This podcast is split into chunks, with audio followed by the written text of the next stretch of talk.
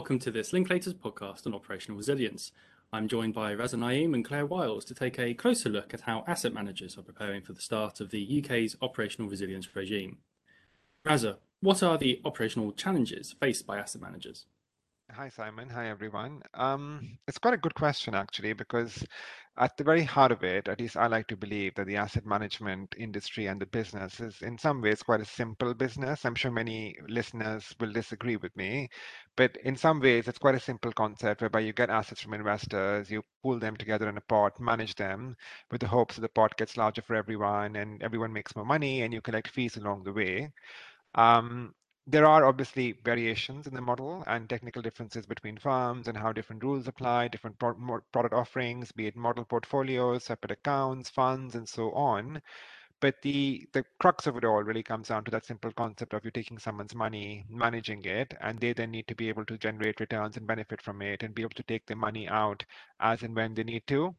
So the business model and entity structure does not really have to be complex. And I guess in some ways, if we compare to some of our banking clients, there is quite a significant difference in terms of the complexity and scale. And again, there will be exceptions to this because there will be some uh, managers who do very, very complex activities. But generally, from a financial services perspective, one can argue that the asset management model and structure is relatively straightforward. But having said all of that, I mean, there's no doubt that asset managers still face significant operational challenges. I think I mentioned being able to take your money out being a quite a significant piece, and that'll vary from, say, a separate account client who'll have direct access to their assets and so on, and the manager themselves versus an investor, a retail investor in a fund. And if your subscription redemption systems go down, then there could be potentially significant implications for that investor who's put their money in and so on. And in addition to that, I mean, putting aside the standard challenges, like the rest of the financial services sector, asset managers have also gone digital. They rely, as part of this whole digital movement, on different overlapping systems to deliver their services to investors. And there are lots of outsourcing to affiliates, third parties, and so on. So there's, unfortunately, as things have become more complex and tech savvy, there's more and more scope for disruption to happen, which is where these, these wonderful new operational resilience requirements come in. We're recording this in November 2021. There's less than five months to go now before the rules start to apply. What are your views on where the industry is at this point? I think um, a lot of progress and a lot of work has been done so far. Um, I think with a, specific focus on identifying important business services, it's worth remembering that the 31st of March 2022 isn't a hard stop to operational resilience implementation this isn't a deadline for submitting any documentation with the FCA, for example. So you can continue to improve your implementation of the regime and how you evidence compliance as you go on. In fact, I think the rules actually encourage that with the transitional period, you should build out your mapping and testing to a higher level of sophistication over the next few years. And uh, again, a very, very important word of warning the transitional period is limited to two things mapping and scenario testing. So you still uh, need to have something to show in terms of self assessment documentation if, say, the FCA come knocking on the 1st of April. Clare, can you remind us what that documentation that Raz has just mentioned has to include? So there's quite a long list of written records that the FCA is expecting asset managers to create which will show how they comply with all these different aspects of the operational resilience regime. So, for example, you'll need to list out your important business services, as Raz has mentioned, your impact tolerances, and your testing plan. You'll also need to record a justification for each of these. In addition, you'll need to have a written strategy for communicating with internal and external stakeholders when a disruptive event happens, as well as an explanation of how that strategy will actually reduce the harm caused by the disruption. So these are really just a few examples of everything that will end up in your self-assessment records. So one frequently asked question we do get in this area is about the overlap between the transitional period that Raza just mentioned and the self-assessment documentation requirements. And the short answer here is that the transitional period doesn't apply to these records so you do need to have these all written out and in place by the end of March next year. But in practice, as I think you probably picked up on, there are going to be some aspects of the documentation which may look quite thin in March 2022, but which will hopefully be much more comprehensive by the time we get to 2025. And where do you think firms should be at this stage? I think um, firms should really have identified or be close to identifying their important business services, as I think that's probably the most important piece of the puzzle because everything else really follows on from that. Uh, the next stage, I think, should be working on setting the impact tolerances for each of those services because the idea is you must be compliant with your impact tolerances the next three years. Um, and a fair amount of mapping would also have to be done in that process as well. So I think as we've discussed, in a way, you should be bringing all the work together into this self-assessment report that Clare was just describing. And could you give us an indication of the kind of work that you're doing?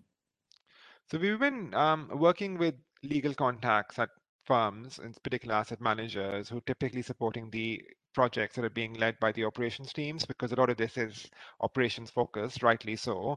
But there are very difficult technical nuances in terms of the rules and when they apply, like say the PRA definition of an important business service is in some ways different to the FCA's important business service. And actually, if you look at the two together, you potentially have to set two different impact tolerances under both regimes if you're subject to the same requirements at the same time.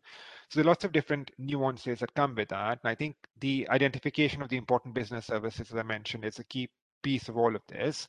Key point really is to think about your business and make sure you're setting your impact tolerances accordingly, but also setting your investment business services and identifying them at the right level. Because if you have hordes and hordes of investment business services, in my sense is you're not doing things the right way. And these are the sorts of questions we get asked by people from time to time. And actually, questions related to that come down to the definition of an important business service, like is it a client-facing service? Is it a regulated activity? And I know some aspects of the rules don't depend on whether you have a regulated activity or not, but it is an important factor to consider. So I think notwithstanding what I said earlier about the asset management sector being fundamentally simple, there are a number of complications. And I think, for example, if a client has like an insurance entity within the group, then we've been working with clients in terms of what that means, because often many asset managers have an insurer that writes and creates uh, unit linked insurance contracts. And so fundamentally, from your perspective, it's the same fund management service, but you have a whole layer being applied of unit linked insurance contracts and PRA requirements and so on. So thinking through the nuances for your group and so on, I think is quite important. And we've been, as I mentioned, a lot of it is led by the ops teams, but we are very heavily involved in terms of the regulatory interpretations, legal analysis, and sorts of pitfalls to avoid from a reg perspective. I'd certainly agree with that. And I'd also add that we've been having several debates about the practical applications of some of the uh, concepts that Ross has just mentioned. So one particular issue that keeps coming up is under the definition of important business service what it means for disruption to cause intolerable levels of harm and how do you practically work out what that means and how do you set parameters to assess that within an important business service. So that's um, quite a common question that a lot of clients have been coming to us with. As Raza mentioned, another issue has been around how the FCA and PRA rules interact and how you apply them practically, uh, particularly when it comes to assessing and setting impact tolerances under both regimes. And I think more generally, uh, it's also worth just commenting that we have been really advising a lot on the perimeter of the regime.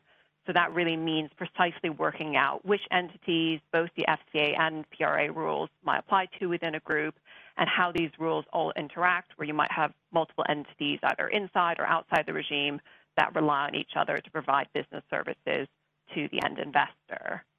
And now, of course, we basically need to bring that all together and help firms package this up so that they can show compliance with the, all these rules. Well, just picking up on that, looking ahead, what should asset managers be focusing on? Well, so I've already talked about the self-assessment documents that you need to have in place by the 31st of March 2022. And I think it's worth pointing out that the board actually needs to sign this off as well before you get to that date. So that means you do need to factor in time to allow senior management to review everything you've put together and all the various justifications, explanations, methodologies, and so on. Unfortunately, you can't really expect senior managers to read this for the first time on 30th on the 30th of March and approve it all there and then. I think that's right, Clare. I think bringing senior management along with you on this journey is really important. And I would say that they should already have been training on what this regime is all about. And there should be a plan in place for engaging with them in the new year as well to make sure you get that sign off in good time. Um, as well as that, I think my tip would be to constantly revisit justifications and challenge assumptions that have already been made. Certainly at this stage and over the next year or so, there is still time to pin down that legal analysis and recalibrate if necessary. Thank you very much, Raza and Clare. Please get in touch if you have any questions. For now, thank you for listening and goodbye.